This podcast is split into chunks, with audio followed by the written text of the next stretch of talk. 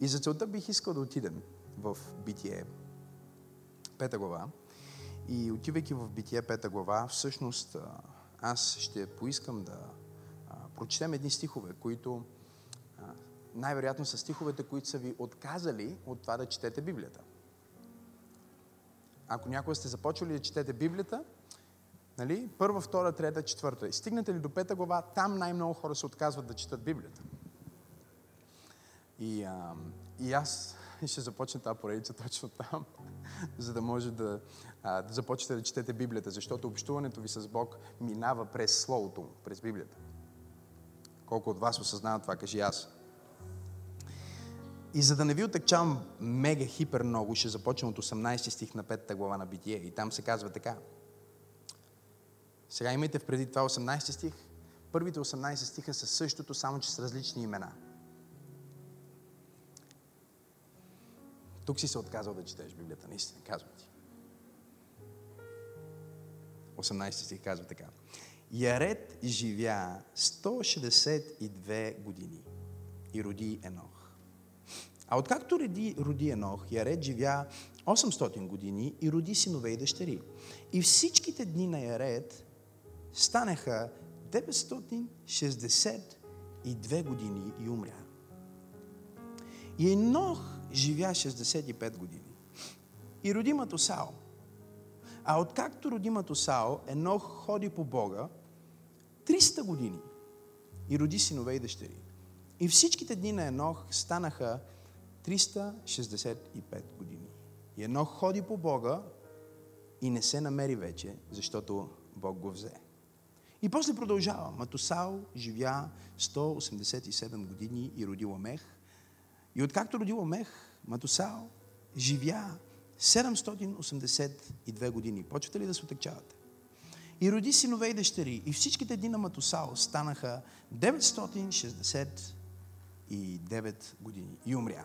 И Ламек живя 182 години и роди син и наименува го Ной. Защото си казваше, този ще ни утеши в работата ни и в тежкия ни труд. Тежкият труд на ръцете ни. При обработването на земята, която Господ прокле. Този пасаж е мястото, на което много хора спират да четат Библията по две причини. Първата причина е, че хората четат Библията като вестник.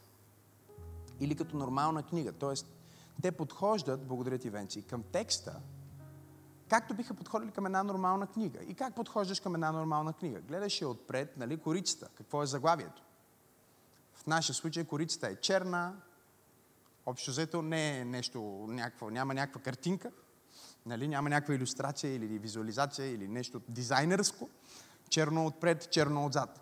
После отваряш и вътре гледаш, че има раздел, който се нарича Стар завет и раздел, който се нарича Нов завет. Но първо е старото и затова ти почваш от старото, преди да влезеш в новото. Но проблема с старото е, че то съдържа доста книги вътре. Има петокнижие, има изход, числа, второзаконие, левит, царе, нали, летописи, псалми, притчи. И ти си казваш, окей, сега почваме от самото начало. И започваш от самото начало и попадаш в Битие първо, първи стих. И там е сравнително интересно, защото там а, имаме записа на сътворението. След това имаме грехопадението. След това имаме проклятието, което идва върху земята и върху човечеството. Заради греха. И в последствие имаме последствията на греховете. В лицето на а, Каин, Авел, Бог обещава сит и така нататък. Тогава ти стигаш до тук, където ти се дава от, а, от Адам до Ной. И това е една глава, която цялата глава върви по този начин, по който четохме до сега. Той роди ония, другия е зачена от другия, после живя еди колко си години и умря. И дните му станаха общо еди колко си. И другия роди третия, и после и той, и той умря. И дните му станаха еди колко си. И някъде по средата ти си казваш, това е някаква супер тъпа книга, която аз не мога да я разбирам. Затваряш я и просто я прибираш някъде и започва да хваща прах. Колко от вас разбират какво говоря, кажи аз. И това е историята на много хора, понеже те не разбират, че Библията, номер едно, не се чете като нормална книга. Защото Библията не е просто книга, Библията е жив организъм.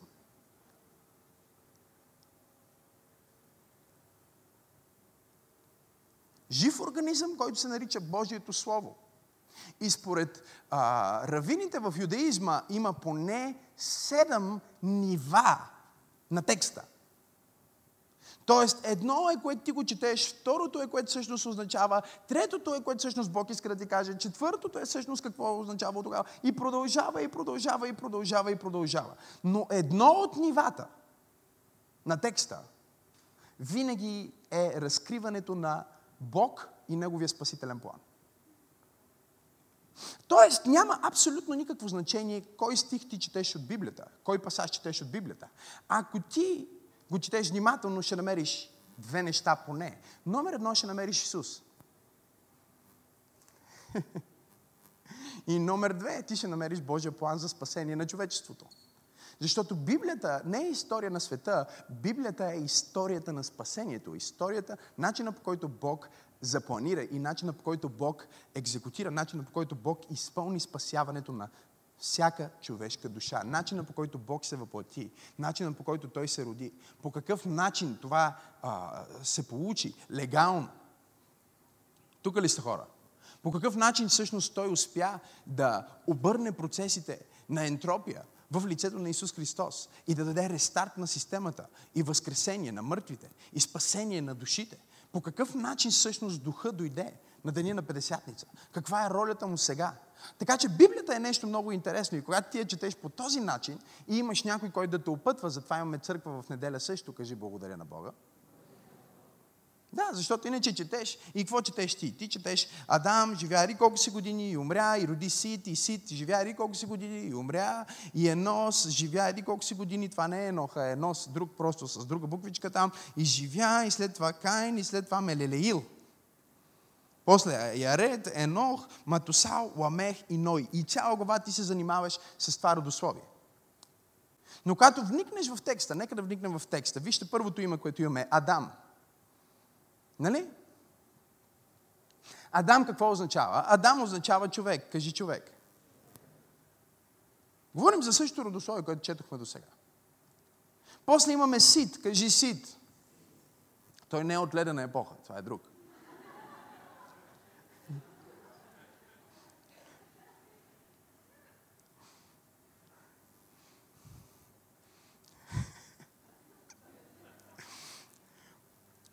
Сит какво означава? Определен. Кажи определен. Определен да бъде. След това имаме енос. Кажи енос. Смъртен. Кажи смъртен. После имаме Кайнан. Кажи Кайнан.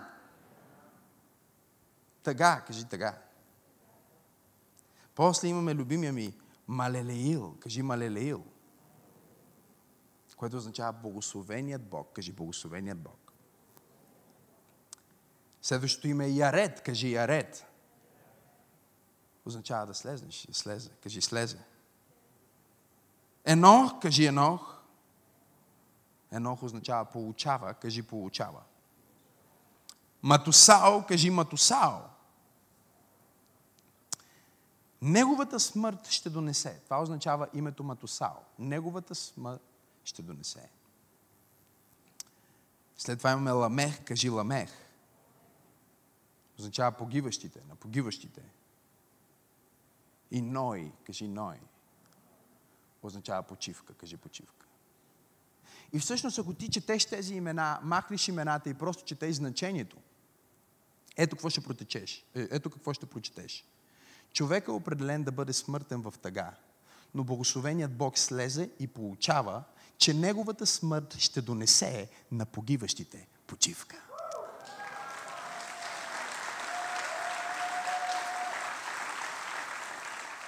О, не знам дали имам хора в църквата днес. Неговата смърт ще донесе на погиващите почивка. Сега, ако ти четеш Библията по този начин, си казваш, вау! Има нещо тук. Но защо направих това упражнение? Направих това упражнение, за да ви покажа, че се изисква някой, който е общувал с Бог, някой, който е ходил с Бог, използваме този пример, някой, който познава Бог на едно ниво, за да ти помогне да го опознаеш. Ние не говорим за посредничество тук. И тази поредица не е поредицата на посредника Максим към пробуждане, защото ние не сме като католиците в това отношение. Католиците смятат, че те имат нужда от посредник, без значение дали ще бъде Мария или в случая папата. Папата се нарича също така Божия наместник на земята, т.е. той замества Исус по нужда. Тук ли сте хора? Но ние не сме, а, като католиците, не сме и като православните в това отношение, в което те вярват, че на теб ти е нужно задължително свещеник и сграда, за да се свържеш с Бог. Защото Библията ни казва, че ти имаш нужда само от един. Имаш нужда от един, който да те свържи с Бог и да бъдеш в Бог, за да Бог да бъде в теб. И този един не се казва Папа Франциск, благодаря за това, амин. Този един не е някой епископ, архиепископ или монарх или какъвто и да е. Този един се казва Исус Христос от Назарет. Бог стана човек в лицето на Исус. За да приключи с посредниците. И той идва сега при теб. Чуй ме. И ти казва, хей, искаш ли да ходиш с мен? Искаш ли да ходим заедно? Искаш ли да общуваш с мен? Той те кани на лично общение. Той те кани на нещо повече. В книгата Откровение се казва, че той те кани да вечеря с теб. Той те кани интимно да го познаваш, да го познаваш интимно. Когато използваме тази дума интимност, веднага хората си мислят за а, нещо, което е сексуално. Но самата дума интимност не, не е свързана с секс. Интимност означава отблизо. От най-възможното близо. Ако го разбием на английски, intimacy, буквално може да го разбием на intimacy. Виж в мен, виж в, в най-дълбоките места на душата ми. Аз се разкривам пред теб и ти се разкриваш пред мен. И всъщност Исус Христос ти казва, знаеш ли, аз бих желал да те познавам и да общувам и да ходя с теб. Аз Бога на Вселената. Аз създателя на всичко видимо и невидимо. Аз, който възкресявам мъртви, аз, който изцелявам болни, аз, който съм алфа и омега, началото и края и всичко по средата, аз, вечно съществуващият, бих желал да ходя с теб, да ходим заедно, да бъда твой приятел. И тук идва ролята на това получение, което ще имаме в идните няколко недели. Ролята на това получение не е да даде посредник, а е да ти даде помощник. Кажи помощник. С други думи, някой идва, който е общувал с този Исус 5 години или 6 години. И това е красотата на църквата, това е красотата на групите, това е красотата на събирането ни в неделя, това е красотата на общуването ни през седмицата. Че всеки един от нас общува с Исус Христос, но поради различния характер, различната персоналност, различната история, различните проблеми, имам ли хора в църквата, различните ситуации, които възникват от живота ни, ние опознаваме Исус по различен начин. Разбирате ли ме? Жената, която не е могла да зачене и е заченала с помощта на Исус, го познава като изцелител. Мъжа, който е бил на, на, на, на ръба на депресията си и, и, и на ръба на самоубийството, който е щял да отнеме живота си, го познава като смисъл на живота. Имам ли пет човека в църквата? Някой, който е бил в финансово затруднение и нуждата му е била снабдена, го познава като снабдител. А друг, който е бил в неспасяема ситуация и е бил спасен от Исус, познава Исус Христос като спасител. И въпреки, че всеки един от нас в един момент от живота си ще го познае в различните му аспекти и никога не би го опознал напълно, той ни дава шанс да го познаваме повече, познавайки един други го. И всъщност по този начин ние придобиваме много по-добра представа за това кой е Бог в живота ни. Затова е толкова силно, когато сме събрани на едно място. Защото можеш да видиш някой, който а, има невероятни успехи в света, някой, който ти изглежда като че всичко му е наред, как дига ръцете си към небето и се предава. И можеш да видиш самотната майка, която очевидно не много неща са наред живота и как служи в църквата и как помага. И ти си казваш, как така този човек е по този начин и другия човек е по третия начин. Какво е нещото, което ги свързва? Какво е нещото, което ги прави да бъдат една църква, една общност и да вибрират в една вълна и една една чистота. Всъщност това е присъствието на живия Исус между нас, защото Той казва, където са двама или трима събрани в Моето име, аз съм там между тях.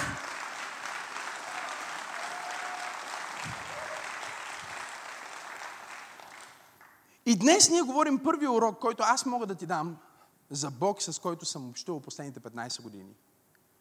И аз наричам този урок урок по благоволение. Кажи благоволение. Искам да ти кажа, че твоето общуване с Бог ще произведе благоволение.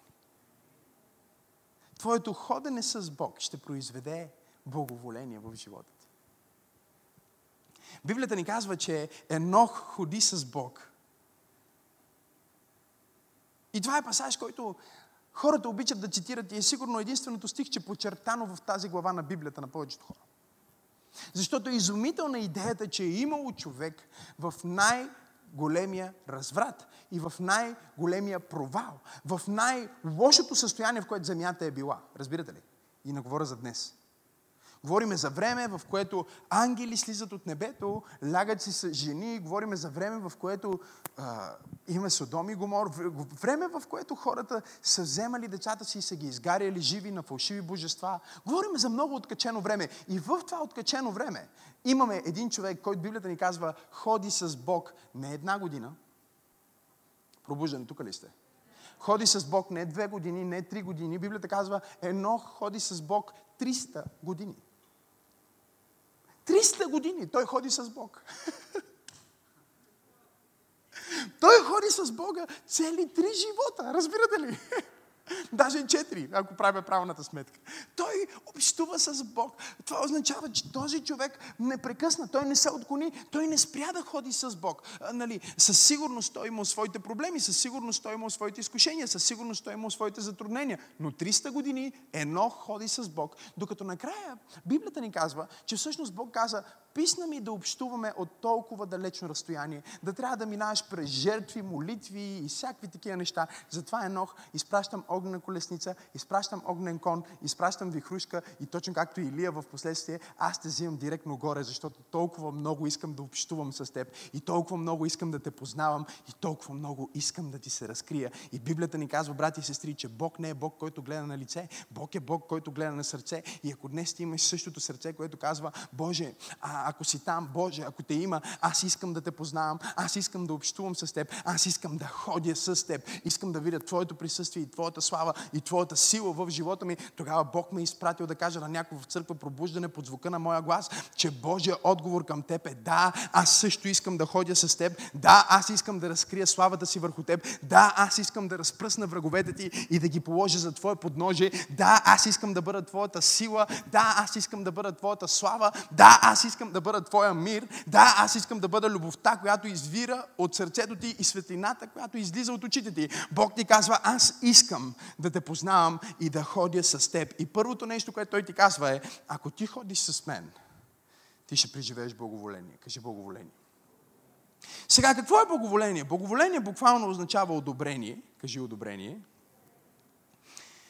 Някой има нужда да чуе това, защото цял живот се опитваш да бъдеш одобрен от майка ти, от баба ти, от чичо ти, от леля ти, от стринка ти. И това не е в моята проповед и не е планирано да бъде кажено. Обаче, стига си търсил одобрението на който и да е, ти имаш одобрението на Бог. О, Боже мой! Имам нужда от пет християни в църква пробуждане, които могат да кажат, мама не ме одобри, но Бог ме одобрява и затова всички комплекси, които съм имал до сега, няма да ги имам повече. Проповядвам ли на реални хора? Одобрението на обществото, одобрението на тате, одобрението на шефа ми, одобрението на мъжа ми, а, жена ми да му одобри, дъщеря ми да му одобри, да не изложиме чужденците, да не се изложиме пред чужденците. Бог казва, когато аз общувам с тебе, Макс, когато аз общувам с тебе, Ваня, когато аз общувам с тебе, Георги, няма да има никакво значение кой в света те одобрява, кой те кенсалира, кой те маргинализира, кой те подценява, защото аз ти давам моето лично одобрение, аз лично те харесвам, аз лично те приемам и ако това не ти е достатъчно, ти не си за тази земя. Хайде хора!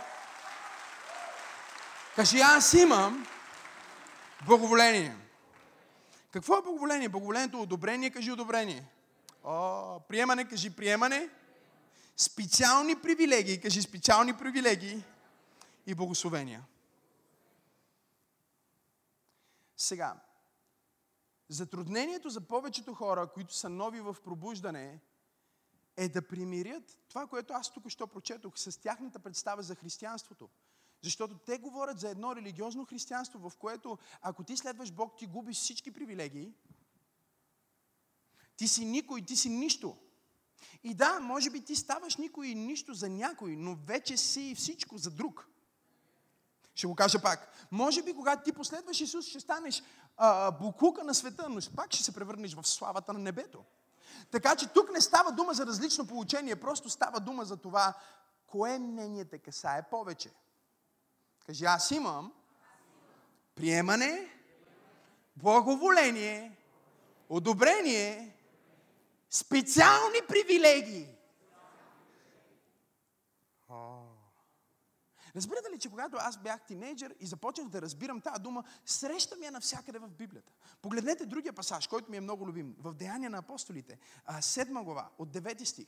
И там се говори за един човек, който в Библията е буквално все едно почти като олицетворението на благоволението. То е олицетворението на Исус Христос. Става дума за Йосиф. Но Стефан проповядва за Йосиф и казва в 9 стих. А патриарсите, братята на, на Йосиф, завидяха на Йосиф. Това е нещо, което ще дойде с благоволението. Нека ти кажа нещо. Ако някой ти завижда, има защо. Сега, може би ти не откриваш защо в главата ти. Може би си като мен. Когато бях тинейджър, още живеех без токи вода и започнах да проповядвам. И бях на една християнска конференция и един младежки пастир, ако се чудите какво е младежки пастир, младежки пастир е като пастир преди да станеш истински, фалшив. Шивам се.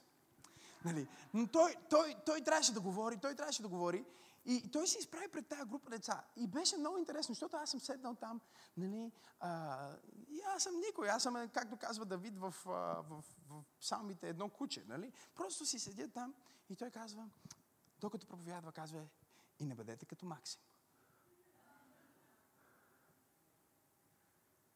Който прекарва толкова много време пред огледалото и е толкова плъцки и дава толкова много пари за дрехи.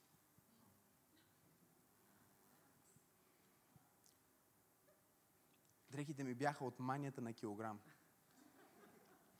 И със сигурност целият ми аутфит струваше по-малко от тениската му. Но той, той ме извади едва ли не като пример, че аз съм, а, как се наричат тези а, хора, които са сует, че съм суетен, разбирате ли? И аз седа там и, и бях толкова, почувствах се толкова зле. Защото си помислих, колко време ми отне тази сутрин да се оправя? Много малко. Тия дрехи струват левчета, които са върху мене. Започнах да си мисля. И знаете ли какво разбрах тогава? Разбрах, че братята на Йосиф разбираха какво означава съня му по-добре от него. Когато Йосиф им каза какво е сънувал, те разбраха веднага кой е той и кои са те в уравнението. И затова, когато ти имаш истинско благоволение, много често първите хора, които ще ти потвърдят, че имаш благоволение, са хейтерите ти. И нека ти кажа нещо повече за хейтерите ти, защото всички ги имаме. Хейтерите ти са Божия пророчески глас в твоя живот. Когато те кажат, че ти даваш много пари за дрехи, а ти нямаш никакви пари, Бог ти пророкува чрез тях, че един ден не знам дали съм в пробуждане или съм в друга църква. Просто нека да усета духа от тази страна.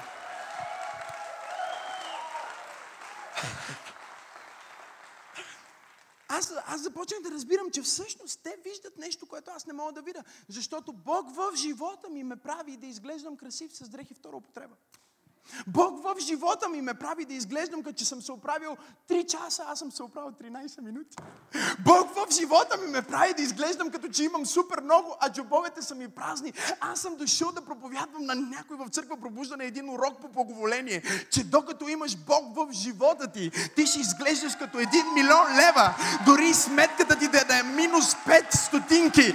Имам ли трима в църква пробуждане, които могат да свидетелстват за Божието благоволение върху живота им. Не знам как, но ме прави красив. Не знам как, но ме прави умен. Не знам как, но ме...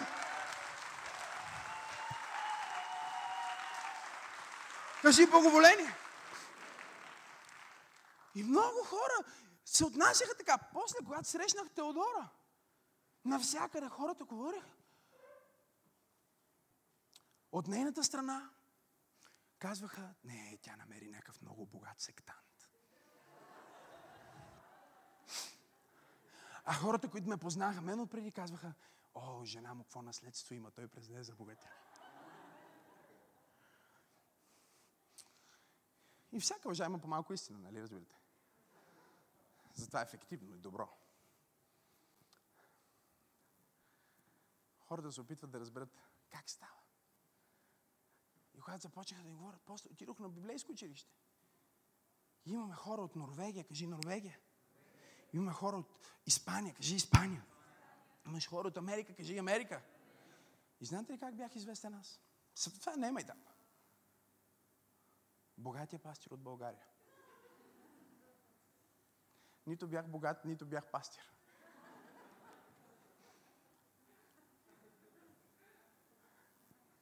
И, и аз не знаех за това, докато един ден отидох на една групичка, щях да проповядвам на една малка групичка. И едно момче от Финландия. Финландия също е по-богата от България, между другото. Едно момче от Финландия. Вика, значи, вика, ти си богатия пастор от България. И аз първо щях да кажа, не, не, не, не. Не съм аз, има грешка с някой друг. Разбирате? Знаете ли какво направих? Направих това, което благоволението ме е научило. Да ви кажа ли какво, какво, какво, какво ме е научил благоволението? Не казвай не е вярно. Кажи навярно. Не казвай невъзможно, кажи възможно. Не казвай невероятно, казвай вероятно. Благоволението ме научи да казвам аз тръгвам да казвам, не знам. Разбирате ли? О, започвам. Знам. Тръгвам да кажа, че не мога. Готов съм. Човека казва, ще можеш ли да дойдеш да, в Бирмингам да ме срещнеш? Аз съм на път да кажа, не мога. И казвам, мога. И първо казвам да, и после разбирам как ще се случи. Защото Боговолението казва, за да не го получи абсолютно всеки малумник – аз ще го направя по такъв начин, че първо да кажеш да и после да имаш провизия. Първо да кажеш да и после да видиш отворената врата. Първоначално, когато погледнеш, изглежда абсолютно като че няма как да стане. Но в момента, в който те питат, може ли да стане, всъщност Бог е изпратил някой да тества твоята вяра и твоята готовност да ходиш върху Неговото благоволение. Защото ако правиш действия на вяра само когато си сигурен, че ще се получи, тогава нямаш истинска вяра. Честито. Нямаш истинска вяра.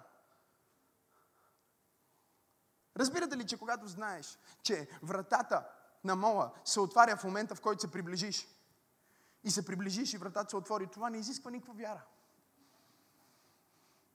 Това изисква просто common sense. Нали така?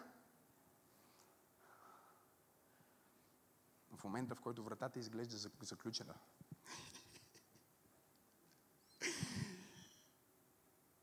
Има 3 метри, 3 метра верига, увъртяна около входа. Има голям знак, не работи. И Бог ти каже, там вътре е твоето наследство. И ти кажеш да. Тогава това благоволение слиза върху теб. Веригите почват да се чупат. Вратите почват да се отварят. Хейтерите започват да си скубат косите. Или да оплешивяват преждевременно. Кажи благоволение. Кажи специални привилегии. Кажи Боже, благодаря ти, че аз имам специални привилегии. Понеже съм Твое дете. И, и вижте какво продължава и казва. Незаслужени услуги. Мисля, че ако затворя Библията и свърша тази проповед тук, вие получихте достатъчно днес. Кажи специални привилегии. Кажи първомощия. Незаслужена милост. Благодат. Знаете ли какво друго означава благоволението в Библията? Грация. Грация. Някои жени, нали, вие отивате на това събитие,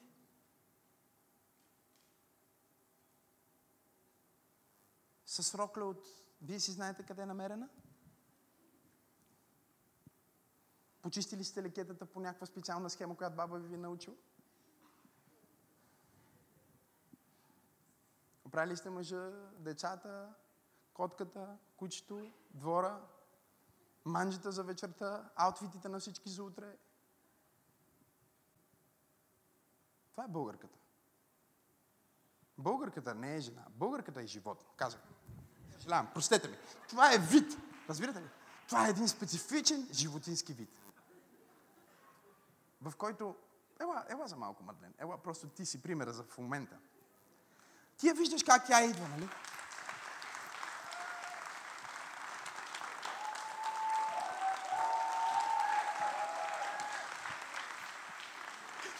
Сега, ти я виждаш как тя идва. Ти не знаеш, че това е баба Мадлен. Виж шока в очите. Сигурно сутринта е сменял пампер си, правила мъжа си, сготвил е, взел е два чувала, отишла е да хвърли букука. И ти я виждаш и тя идва и какво има? Грация. Има грация, защото Бог е в нея. Има грация, защото Бог е с нея. И където и да отидеш, Бог ти казва, когато ти имаш моето благоволение, ти ще ходиш с грация и хората ще се обръщат и ще казват, има нещо върху този човек, трябва да му направим услуга, трябва да му помогнем, трябва да му обърнем внимание. Не знам защо, но се сетих за теб. Не знам защо, но ти предлагам тия условия. Не знам защо, но да, ти имаш тази сделка. Хайде хора, нека да го пляскаме на Бога, който ни дава благоволение.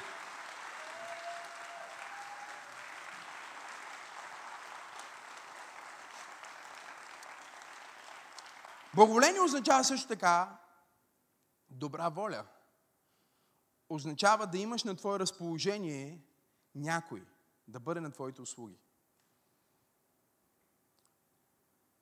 Бог е на твое разположение. Той казва, на твоите услуги, дете мое. И сега знам, че някои от вас, които не са родители, си кажете, да бе, да, Бога на Вселената няма как това да го каже на който идея. Някои по-религиозни даже ще кажат, че това е богохулно, което тук що казах. Да, вижте, аз съм Максим Асенов. Но в нас аз съм тати. И тати, знаете ли какво прави тати? Тати казва така, на вашите услуги. Искаш да ми се качиш на главата? Да, заповядай. Ме скубиш, супер, няма проблем. Да танцуваш отгоре върху ребрата ми, няма проблем, тати. Удоволствието от близостта ми с теб е толкова голямо, че аз съм готов като твой баща да плата всяка цена да бъдем близо. Целувай ме, въпреки че имаш сополи. Айде хора. А? Наскоро дъщеря ми са... И вижте, това е бащата. Майката не може да го направи това. Майката ще каже, дай да избършим малко. ще избършим чакай, миришеш малко, ще то оправиме, нали? Не, че не го обича, просто тя ще го оправи и ще го обгърне. Майката е като църквата. Но бащата не е така, разбирате ли? Оня ден ще целувам дъщеря ми и тя беше яла риба. И то, че преди ме целува, направи... И ако беше, ако беше пастор Теди, смисъл, пастор Теди обича Сара толкова много, тя служи на децата си по невероятен начин, но знаете ли какво ще да каже? Е, маме! Е, сега ще целуна, изчакай малко.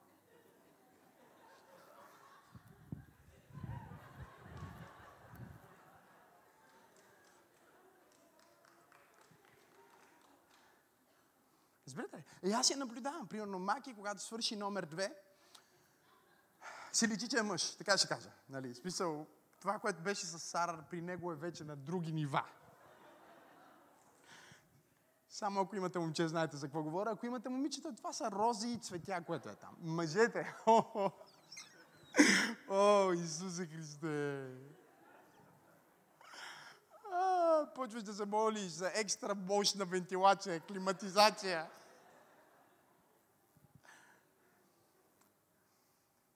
Знаеш какво значи да го смениш, да го изкъпеш и пак да мириш? Мъж, взимаш, търкаш там, търкаш, сапун, чистиш. И когато го помиришеш, все още мирише. Имам ли си родители, които могат да свидетелстват да кажат, мъжете са малко по-различни? Не знам дали от порите на кожата им, не знам дали от главите им, не знам за какво, така е, просто е така. Разбирате ли? И примерно пастор Тери го прегръща, но тя го прегръща по такъв начин, че само определена част от неговото тяло да се докосва до нея. Аз мога да съм с най хубавия ми костюм и да отивам на среща. В момента, в който той ми каже, тати, може да е насран, целият в Сополи, да не е слушал вчера. Спомням риска да ме нацапа. Нямам проблем да мирише на него дори. Като баща аз живея за този миг. Той има моите услуги, аз съм на него разположение. Не знам за кой е това днес, но Бог ме изпратил да ти каже, Небесният Отец ти казва, аз съм на твое разположение. Не ме е страх от миризмите ти, не ме е страх от грешките ти, не ме е страх от мърсотията ти, не се притеснявам от всичките неща, които си. Не дей да виж църквата, може би ще държи леко настрани, защото си оплескан. И не дей да се сърдиш на църквата, защото това е църквата. Обаче аз съм твоя баща и аз ще дойда там в войната, където си. Аз ще дойда в мърсотията ти, аз ще дойда в най-слабата ти зона, най-тежкото ти място, най-проваленият ти ден. И аз пак ще бъда отворен да те прегърна, пак ще искам да те целуна, пак ще искам да бъда близък с теб. Знаеш ли защо, дете мое? Защото ти имаш моето благоволение. Ти имаш специалното отношение на Небесния Отец. О, тия хора, които пляскат от тази страна, те не знаят за какво проповядвам. Имам нужда от някой, който е бил миризлив.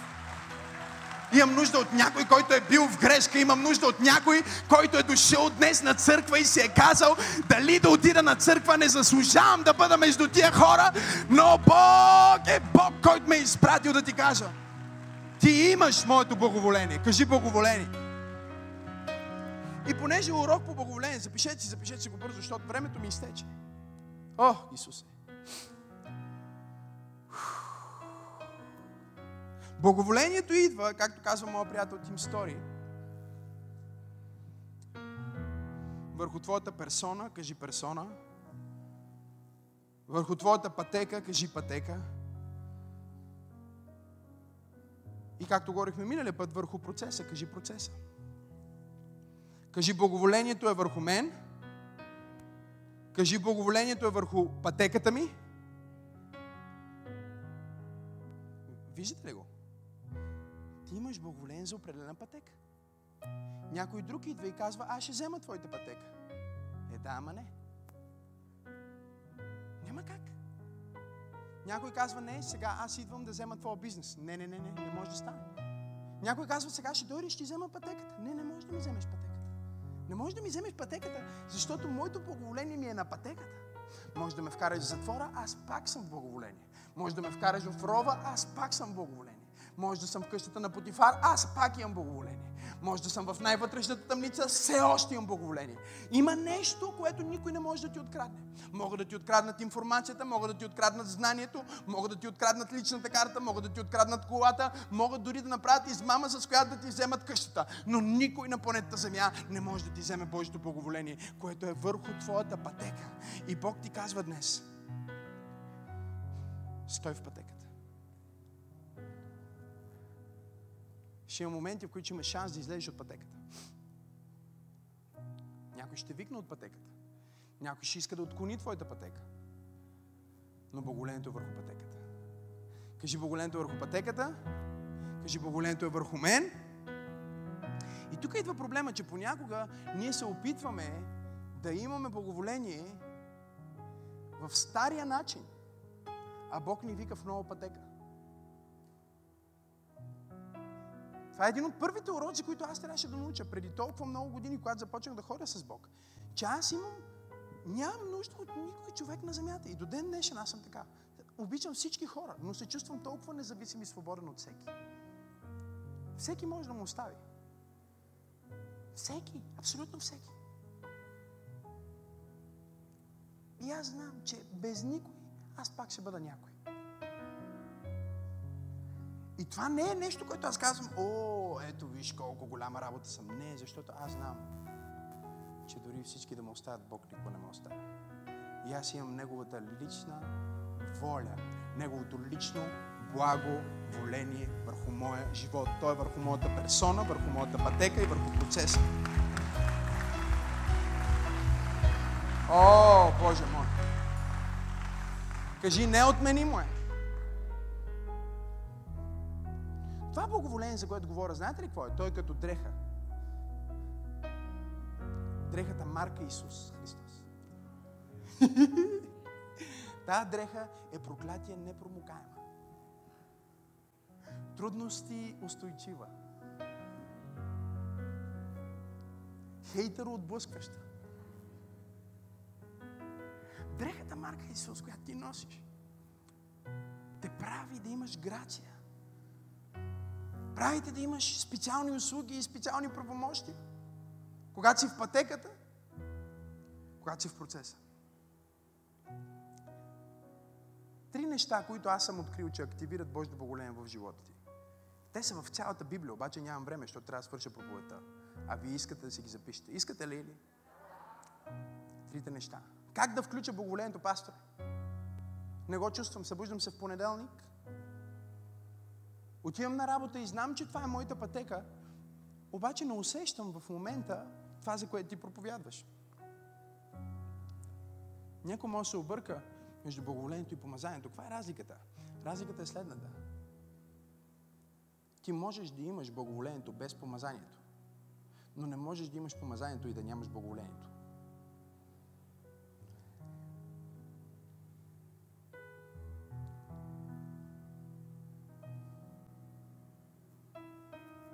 Знам, че сигурно ще трябва да я чуете тази проповед още веднъж и затова няма го повтарям. Кажи, благоволението се разкрива. Искам да разберете тази дума. Тоест тези три неща, които ще ви дам, ще разкрият къде е благоволението. Защото благоволението е закрито. Разбираш ли, Киро? Знаеш какво значи закрито? Като има нужда от апокалипсис.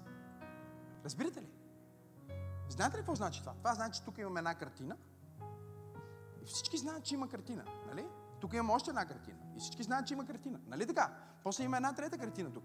И всички знаят, че отдолу има какво? Говорете ми, говорете ми, защото свършваме. Да. Обаче има една голяма завеса върху тази картина и една голяма завеса върху тази картина и една голяма завеса върху тази картина. И ти не можеш да знаеш коя е твоята картина, докато не се разкрие картината.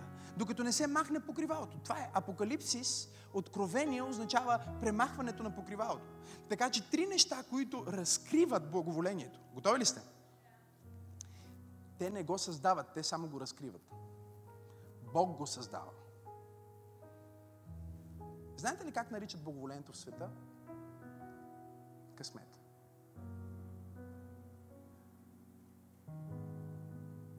Всичките ми светски приятели казват, е, ти си страшен късметлия човек.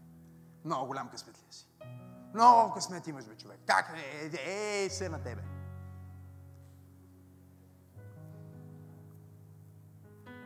Голям късмет ли си ти? Кажи благоволение. Не е късмет, а е благоволение. Кажи не е късмет. Знаеш ли що? Защото късмет е плод на случайност, която всеки път пада в твоя полза. Обаче дори най-тъпият човек ще ти каже, че един път е случайно, два пъти е случайно. Но стана ли повече от два пъти, вече е традиция. Има някои хора, които се се разболяват и се им минава, разбирате ли? Се са на път да ги уволнат и се получават по-добра работа. Се тъмън им се...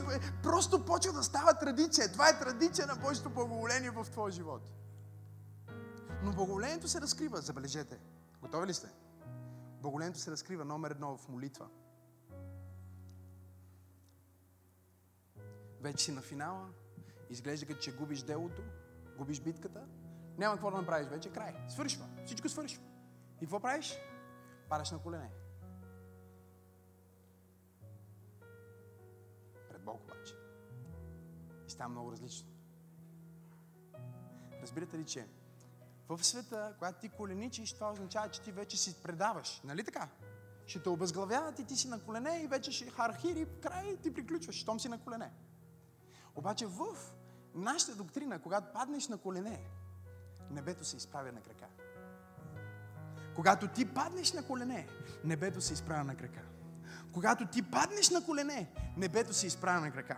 И всъщност точно заради това понякога Бог се проявява в последния момент в живота ти. Защото това е, последно, това е последното нещо, което ти си сетил да направиш, да го потърсиш.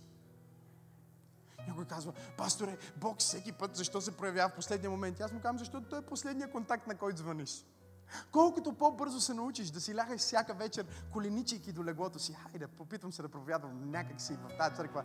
А, колкото по-бързо се научиш, когато си в някаква безисходица, да коленичиш до леглото си, или ако си в някаква ситуация и не можеш да коленичиш, коленичи със сърцето ти.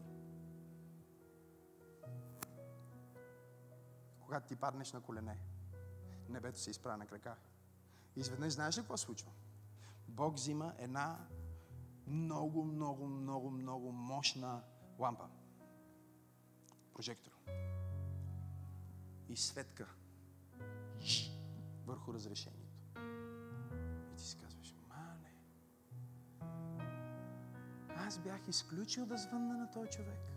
Но в момента, в който ти паднеш на колене, небето си изправя на крака. Гаврил казва на Михаил, бързо отива във Франция, напомни на Миша, че тя е приятелка на Стойка, за да Стойка да звънне на Ваня, за да Ваня да звънне на Гери, за да Гери да звънне на Мишо, за да Мишо да звънне на Пенчо и Пенчо да отвори вратата на Славка. Защо? Защото Славка се моли. О, Боже мой, не знам на кой проповядвам. Славка се моли. И Бог ще изпрати ангели в Франция, в Германия, в Истанбул, от другата страна на света. Някой ще се седи за теб, някой ще ти се обади, нещо ще се случи, когато ти паднеш на колене. Цялото небе се изправя на крака. О, Боже мой, аз се опитвам да проповядвам. Погледни човек от му, кажи, моли се. Кажи му, моли се. Кажи му, моли се. Кажи му, моли се. Кажи му, моли се. Кажи му, говори с Бог. Кажи му, говори с Бог по въпроса. Кажи му, говори с Бог по въпроса. О, брато, не ми се говори. Ми говори с Бог. Не ми се говори, ми просто падни на колене. И разрешения започват да се появяват. Хора започват да се появяват. Кой може да свидетелства? Неща започват да се случват. Аз се сетих за Бог и някой се сеща за мен. Това не е късмет. Това не е съвпадение. Щеш да е съвпадение. Ако се е случило веднъж, 15 години, Максима Сенов, ходил съм с Бог. Това е неговата традиция. Аз заставам на колене, небето се изправя на крака. Аз заставам на колене, небето се изправя на крака. Аз заставам на колене, небето се изправя на крака. Аз заставам на колене, небето се изправя. Всичко се подрежда. Хора ми звънат. Обстоятелства се променят. Хора се променят.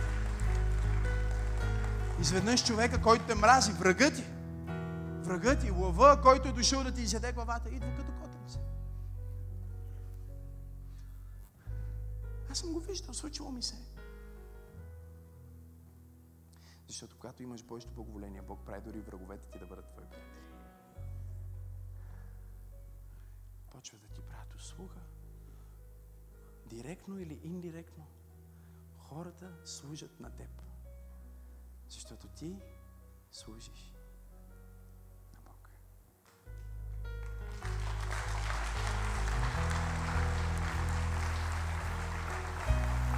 Казвам ви. Казвам ви какво научих от Бога. 15 години ходене с Бог. Знаете ли какво друго правим с Теодора, когато искаме да включим благоволението? Да ви кажа ли?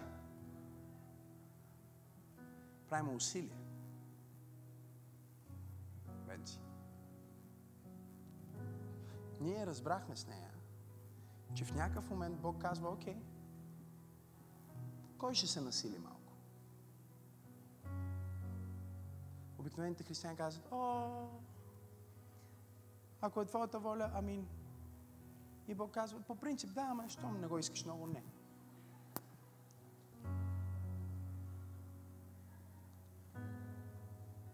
Трябва да си отвориш ръцете най-малкото, за да приемеш.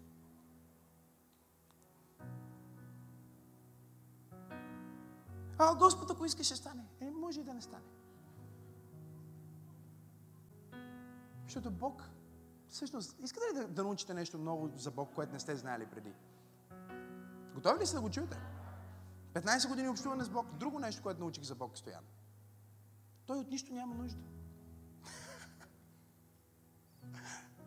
Нека ви го преведа. Той не иска нищо. Нищо не иска. Нищо не иска.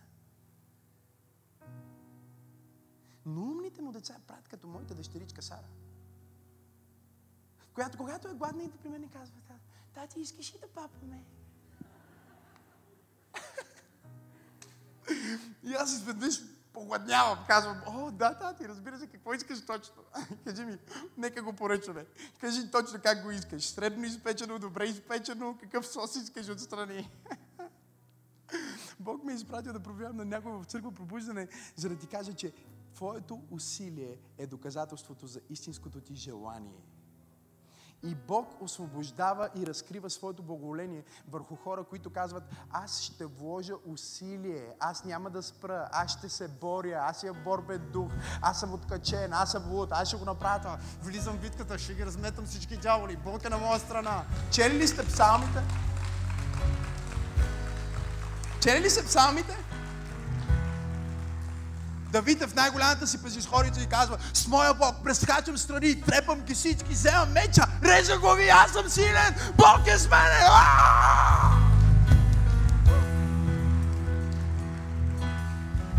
После чете следващия псалм. Разбирате ли? Хората, хората не разбират, че ти почиваш в Бог, но имаш работа в този свят. Ти влизаш в мир с Бог, но излизаш агресивно в света. С сила. С вяра. Виж ми очите, виж. Очите ми подсказват ли ти, че ще се случи това, което трябва да се случи? Да. Защото аз го знам, защото съм си насилил очите, дори ми казват, че ще стане. Очите ми ти казват, че ще се случи. Възможно е.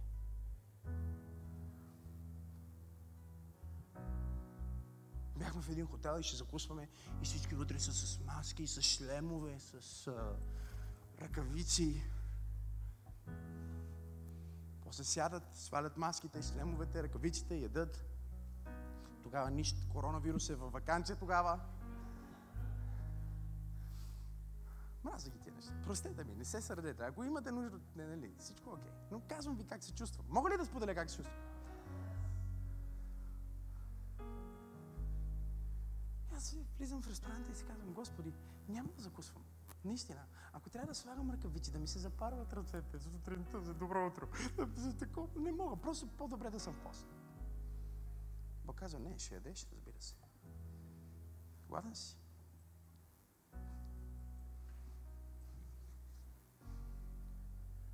Влизам вътре, управителя ме вижда отдалеч, тръгва да върви към мен, върви към мен. Той е с шлем, с... И той върви към мен.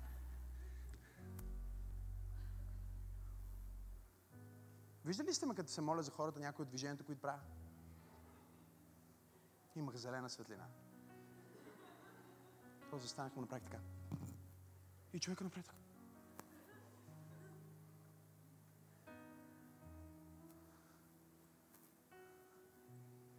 Приближава се към мен, аз само направих така. И той. Не знам какво стана с него.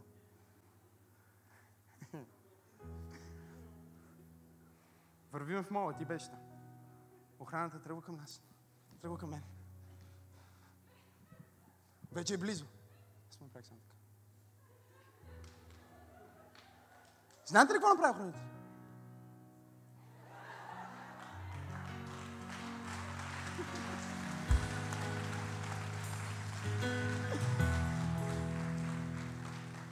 Божието царство се взема.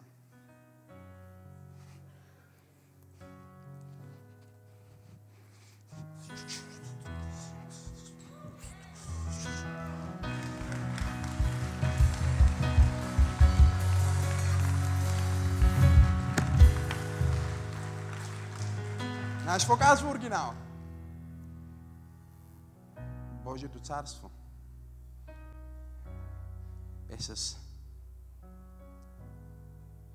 сила, която е агресивна, военна. И агресивните за Божието царство. Военните, лудите за Бога.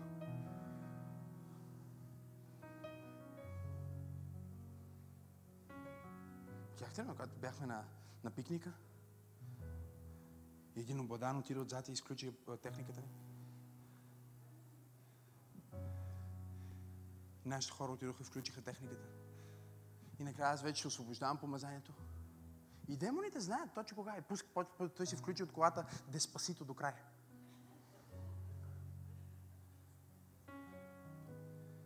Аха. Казах, Киро, включи звучането. Му направих така.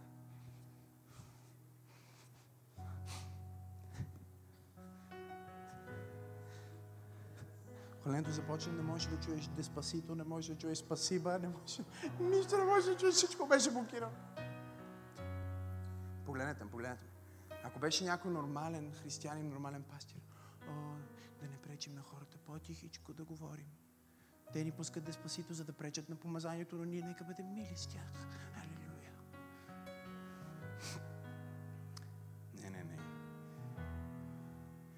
Ще ги биеме на всичките им игри.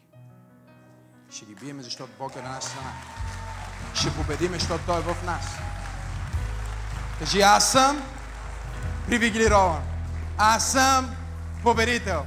Кажи нещо повече. Аз съм повече от победител. Има ли хора, които са тук? Стой, блокираш. Спирай, кажи. Не, не, не, не, не, сега качай с мен. Наскоро търсихме паркинг с тебе. И минаваме покрай един таксиметров. О, в момента, в който намалих до него и видях физиономията му и си казах, не трябва да го питам, но вече беше късно. Той ме гледа.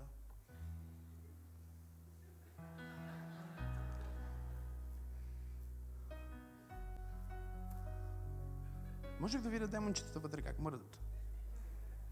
И това не е, защото е таксиметров. Всички таксиметрови, които сте, успокойте сте. Защото тръгваше да излиза. И аз му казвам, извинете, дали ще излизате, за да взема мястото, нали? Той каза, няма да излизам. После измърмори нещо и понеже Тодора е седнала до мен, аз не можах да го чуя, защото той е от другата страна. През прозореца какво каза. И тя си дигна прозореца, вика, тръгвай. Казах, какво каза той, бе? Нещо казвам, но не го чух. Тя каза, няма значение, тръгвай. Викам, какво каза? Каза, вика, Аллах е велик. Сигурно ме е разпознал кой съм ми казва, че Аллах е велик. Но как, що не ми каза, че каза Аллах е велик? Да го погледна и да кажа, като твоя Аллах, който ти е обещал, че ще те благослови, е толкова велик. Защо караш това миризливо такси на аренда? Аз съм в тая кола, която е последен модел. Исках да му го кажа, исках да дам назаден и да му го кажа. Някой казва, пасторе, ти си откачен. Казах ви го миналия път. Аз съм откачен от света и закачен за Бог. Напълно. Напълно сте прави. Не, не, не, не, не. Няма такива, няма такива игрички. Знаете ли какво казва Бог? Ето какво ми каза Бог. На мене. Сега, ако искате, вие може да го вземете за вас. Ако искате, може да го взимате, както прецените. Но сте в пробуждане, не сте в заспиване, така че може да го вземете. Знаете ли какво ми каза той на мен? Той ми каза така. Аз ще те благословя толкова много, че ти ще ги биеш в тяхната игра. Ако се измерват във власт, ще ти дам повече. Ако се измерват в сила, ще ти дам повече. Ако се измерват в пари, ще ти дам повече. И тайната на това е, че ти обичаш мен повече от всичко друго. О, компенсаторе! Изобилно! В собствената им игра, както те измерват, така Бог ще ги победи. Както те измерват, така Бог ще ги победи. Нека всеки враг, нека всяка болест, нека всяко проклятие, нека всяко нещо, което е срещу теб в момента, ако е дошло с диагноза, ще си тръгне с друга. Ако е дошло по банката, ще си тръгне през банката. Ако е дошло по имейл, ще си тръгне през имейл. Откъдето е дошло, оттам. О, Боже мой!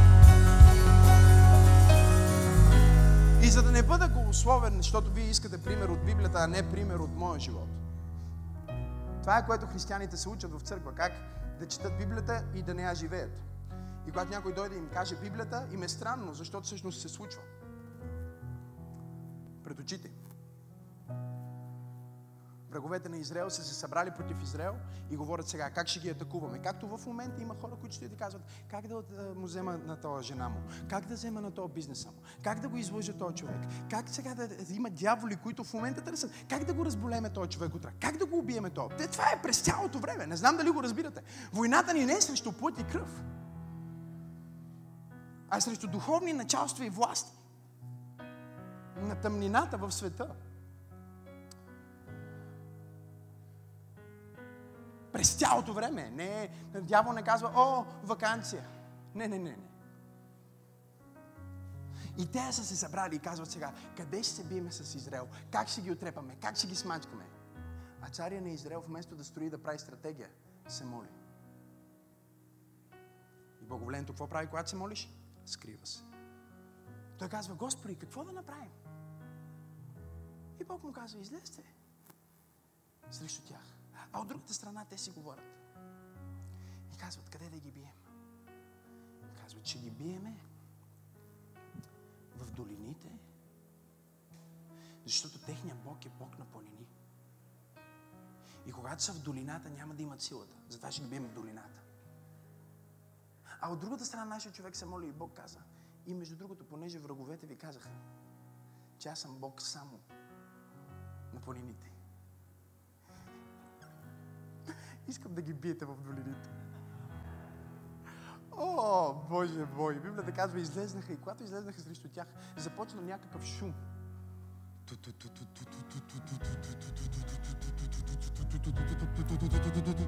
Ангелско воинство. В долините. Там, където дявол е казал, че ще те бие, там ще го победиш.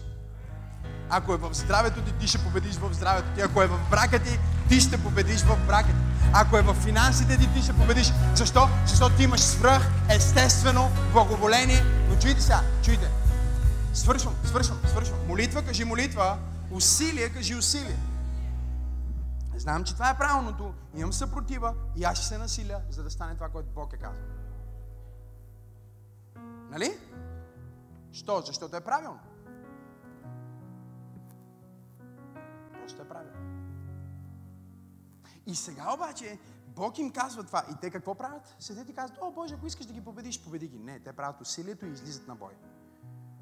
Те знаят, че не могат да победат, но излизат. Защо? Защото Бог чака твоето усилие, за да се разкрие Неговото благоволение. И какво правят преди да излезнат? Готови ли сте? Това е финиша. Разкриваме ли благоволението?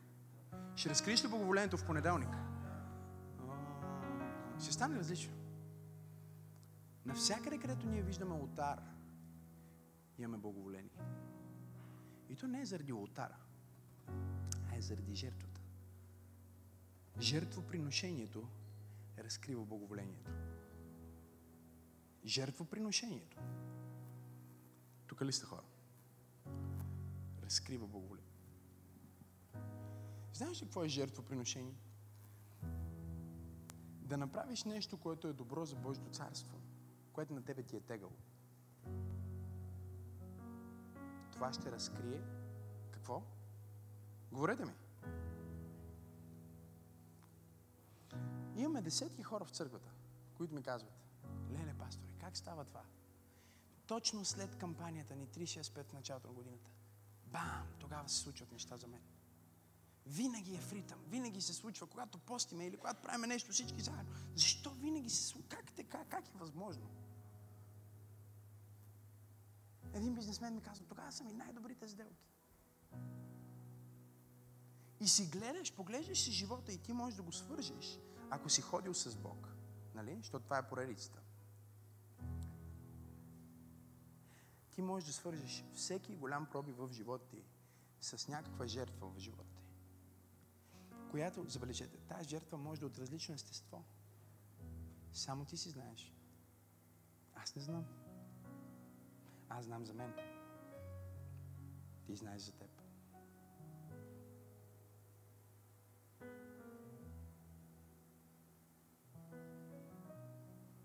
Всъщност ние сме толкова радикални с тази дама там, че когато ние усещаме не стагнация, защото нашата стагнация е на повечето хора просперитета.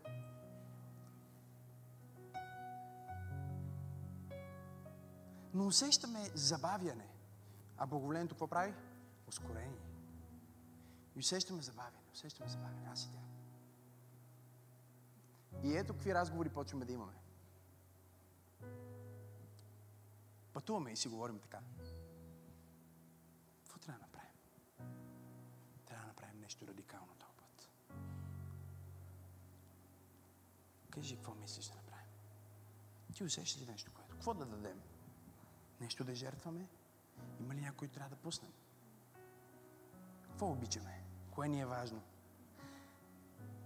Какво може да направим, за да си нарушим собствения си комфорт? Познавате ли такива хора? Аз не познавам. А може, е, познавам единици, които имат такива разговори. Хората търсят комфорт. Ние усещаме, ние усещаме, че боговлението принципно е тук, сега е леко, е тук. Вие не виждате разлика, нали? Но аз си усещам лекичко. И аз съм много внимателен в това отношение. Дори сутрин, когато се моля, сутрин се моля, чуйте ме. И затова е в дневник на успеха. Как се чувствам днес? Ако не попълвате дневника, Бог ви е простил този ден включително, но от утре вече е грях. И първото нещо е как се чувствам днес. Знаете ли що? Защото аз се мера. Казвам, чакай сега. Развълнуван ли съм за Бог? Къде е сърцето ми? Какъв е проблема ми? Там ли съм, къде трябва да бъда? Не един път в годината или един път в седмицата. Всеки Божи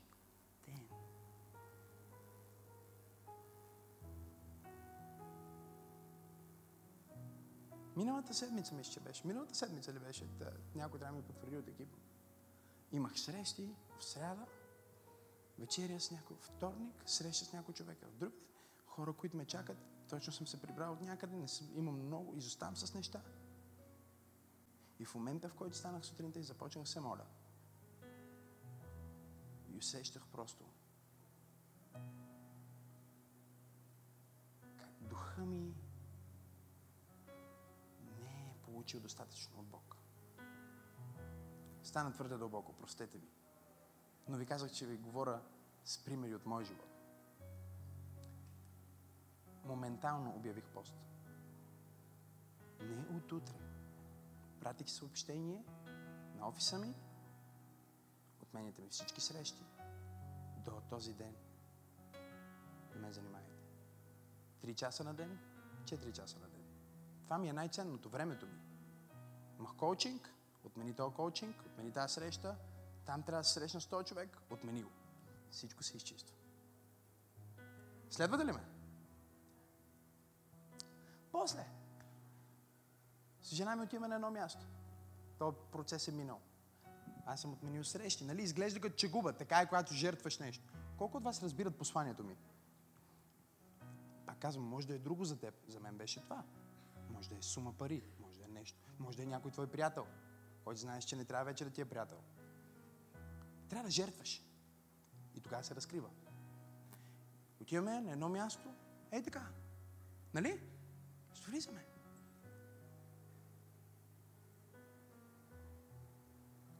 Това, което аз не бих могъл да го изработя за да се вкарам на такова благословено нещо, в такава благословена схема, не бих могъл да го изработя за една година.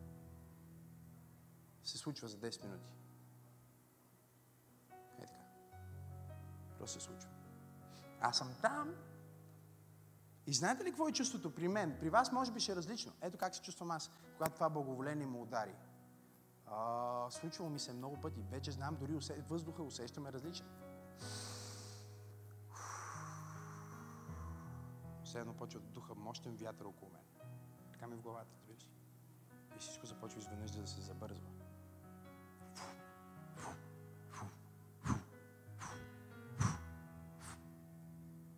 За 30 секунди, за 30 минути Бог може да направи с Неговото благоволение това, което ти не би могъл да направиш за 35 години.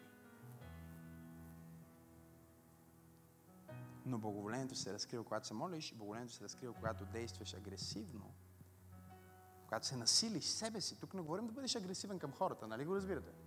Ходиш да биеш някой. Макар, че има хора, които имат нужди от бой. Това е друга поредица.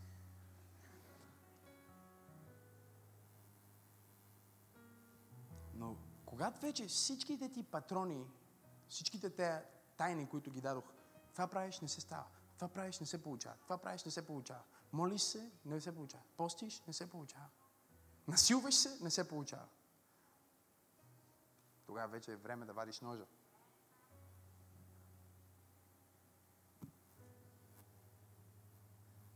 И да правиш жертвоприношение.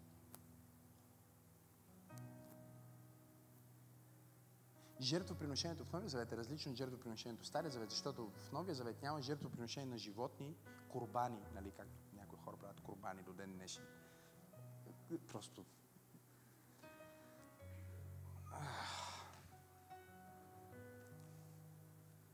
Някои дори правят корбан за слава Божия.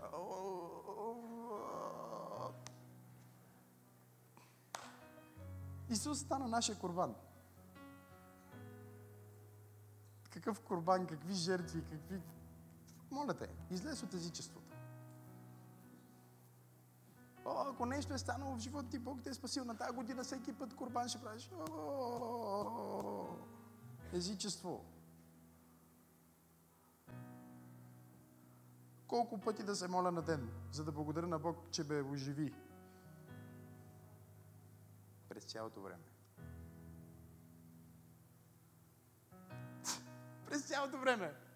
Колко пъти да съм благодарен? Един път в годината ще купа бомбони и ще раздавам бомбони на всички за този ден. А в другия ден, какво ще правиш? Ще псуваш. Езичници, които се наричат християни. Кажи, освободи ни, Господи, чрез Твоето Слово. Амин. В Новия Завет няма такива глупости.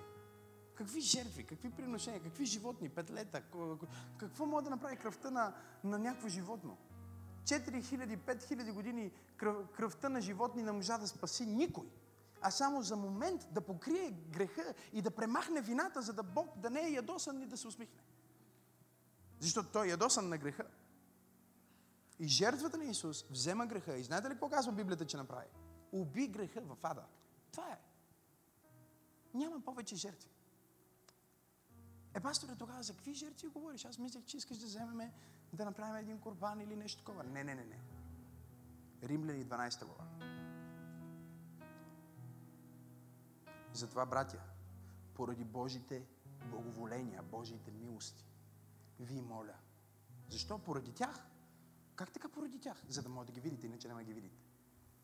Поради Божите милости ви моля да не се съобразявате с този свят или с този век, но да се преобразявате чрез обновяването на умът. Да представите телата си като жертва жива, свята и благогодна, което е вашето духовно служение. Тоест не става дума за някаква жертва да убиеш живот, но става дума за това да вземеш нещо, което е важно за теб и да го дадеш на Бог. Защото Бог не иска нищо, Бог иска теб. Всъщност, това означава, че той иска всичко.